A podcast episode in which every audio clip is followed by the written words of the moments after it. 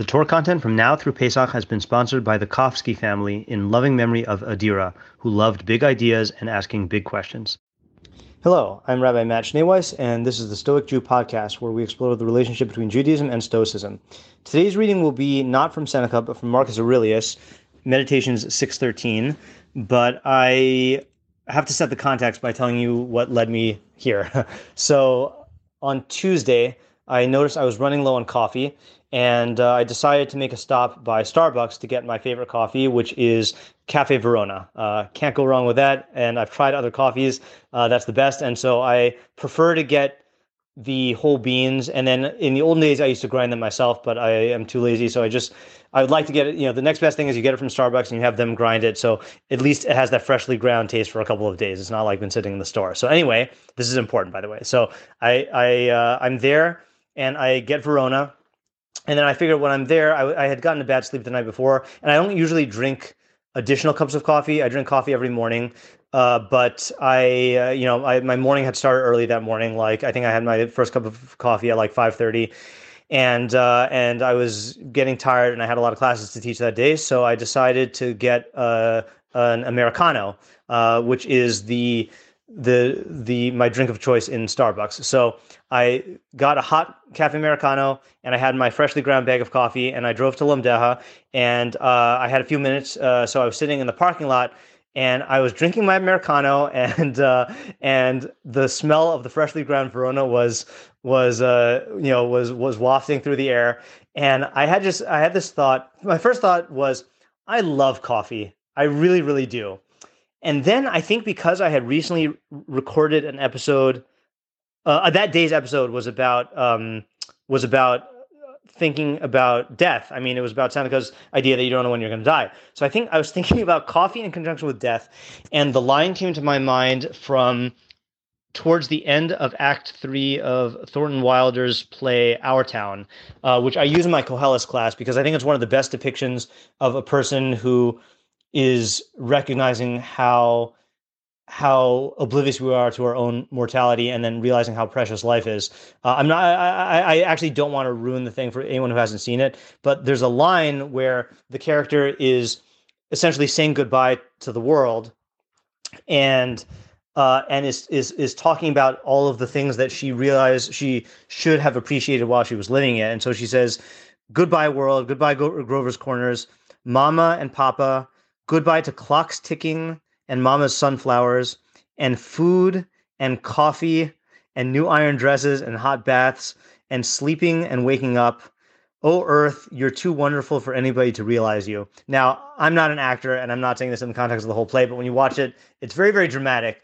And there's something that, like, I don't know what it is, but I think it's the segue from going from, you know, really weighty things like Goodbye World and Goodbye Mama and Papa to goodbye food and coffee. And it always struck me in this moment of high drama that she talks about coffee. Now, again, the whole point of this is that she's she's realizing how every single part of life is um, is significant and how she just didn't take advantage of that. And something about me thinking about Seneca and death, and then sitting in this car enjoying this second cup of coffee, which I again I I, rarely you know uh, I rarely have later coffee, and with the fresh coffee smell, I was thinking I love coffee, and coffee is a great part of my life. I mean, I drink it every morning. That's not a fast day, and like, and uh, and I enjoy it, and uh, and it's really good. So then I got home, and I was like, I wonder if any of the Stoics wrote about coffee, and I don't even know if coffee was around in in uh, in the Roman Empire at that time. Um, or whatever in Greece. I, I, don't know. I don't know when coffee entered the scene. So I, I searched around the internet, looked through the PDFs, could not find anything about coffee. But then I found this this article um, by an author named where are we Dominic Viana Viana, and the title of the article is "Coffee is just hot bean juice: Radical Objectivity and Stoicism." And the author cites this passage from Marcus Aurelius' Meditations. So this is from Book Six, Chapter thirteen. He says, when we have meat before us and other food, we must say to ourselves, This is the dead body of a fish, and this is the dead body of a bird or of a pig. And again, this Falernian wine is only a little grape juice, and this purple robe, some sheep's wool dyed with the blood of a shellfish. Surely these are excellent imaginations, going to the heart of actual facts and penetrating them so as to see the kind of things they really are. This is how we should act throughout life. Where there are things that seem worthy of great estimation, we ought to lay them bare and look at their worthlessness and strip them of all the words by which they are exalted. For the outward show of things is a wonderful is a wonderful perverter of reason, and when we are certain the things we are dealing with are worth the trouble, that is when it cheats us most. So, like many ideas in Stoicism, this is a double-edged sword. On the one hand, this is a useful tool when you are caught up in some fantasy about something to realize what it actually is. You know, so what the author of this article does is takes modern examples of, let's say, you are obsessed with the newest uh, iPhone or Apple Watch or something like that, and and if you take the time to actually state what it really is, that tool can help you you know to split you off from the fantasy you know or let's say something happens that you view as like a disaster sometimes if you just talk yourself through it then you realize that like it's not really the you know that you're just catastrophizing. Let's say like for example you know you're you're late to something and you just go, get so caught up into the idea of being late that you you don't even know what you're panicking about. And then when you realize okay so i'm late. So i will be you know we will miss a minute of this uh, five minutes of this meeting or whatever or people will will be mad at me for a little while and then they'll forget about it. If you just talk yourself through what the reality is, then then it'll help you to separate the to not get caught up in the impressions, as Epictetus talks about, is not getting carried away by impressions. So that's the good use use of it. But the question is is like, should you really just view coffee as as hot bean juice? Like, is that really what it is?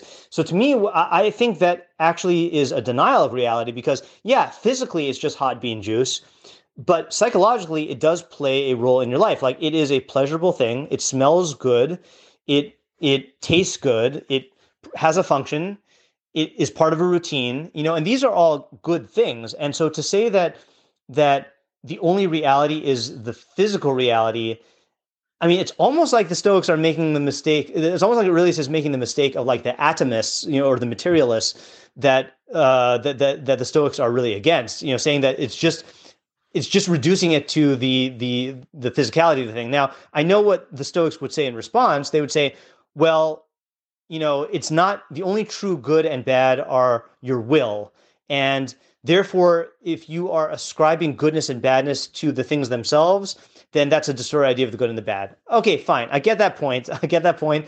But in Judaism, we have a hierarchy of goods, right? So there's, yeah, the ultimate good for the human beings is is to live as a Tselem Elohim, as a, as a truth-seeking intellect, and to, to be involved in knowledge, and that's the real good.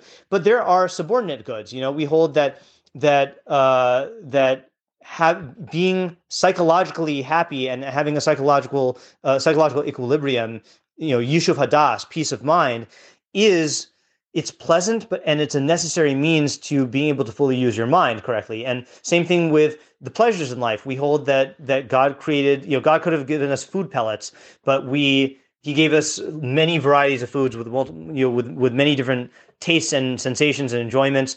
And that's what we say in the bracha borei nefashos. You know, so there are these pleasures, and I feel like if you use this method of radical objectivity, as the article calls it, you're going to kind of be denying the experiential element of this and it's not it's not really human. Like yes so on the one hand you shouldn't get carried away with the impressions but on the other hand you should enjoy the good that you have and uh and yeah re- realize that it is what it is. Like if you like the smell of coffee you realize like yes i'm enjoying a smell of something and that's that's not the same thing as enjoying a truth you know?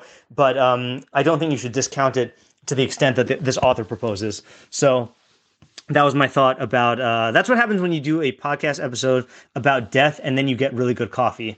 Uh, you end up having stoic deaths uh, thoughts about uh, about death and coffee and life. So it is what it is. Uh, and that is definitely a pleasure as well. Uh, that is it for today's episode. Before we sign off, uh, I just wanted to remind you that Fridays I would like to do a Q&A episode. Um, thank you to the person who submitted tomorrow's question. We will have a question for tomorrow, but uh, I'd like to kind of get ahead of the game and have like a reserve of questions so I don't have to ask every week. So if you have any questions about Stoicism and Judaism or about a real world case uh, that uh, that you would like the input of of what Judaism and Stoicism have to say, or you have a question about uh, any of the particular ideas that we've gone over, then please send me at rabbischneeweiss at gmail.com uh, or some other way.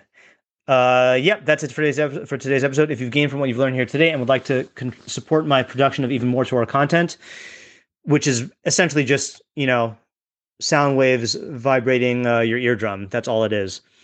Please consider contributing to my Patreon at www.patreon.com slash. Link is in the description. Thank you to my listeners for listening, and thank you to my patrons for supporting my efforts to make Torah ideas available and accessible to everyone.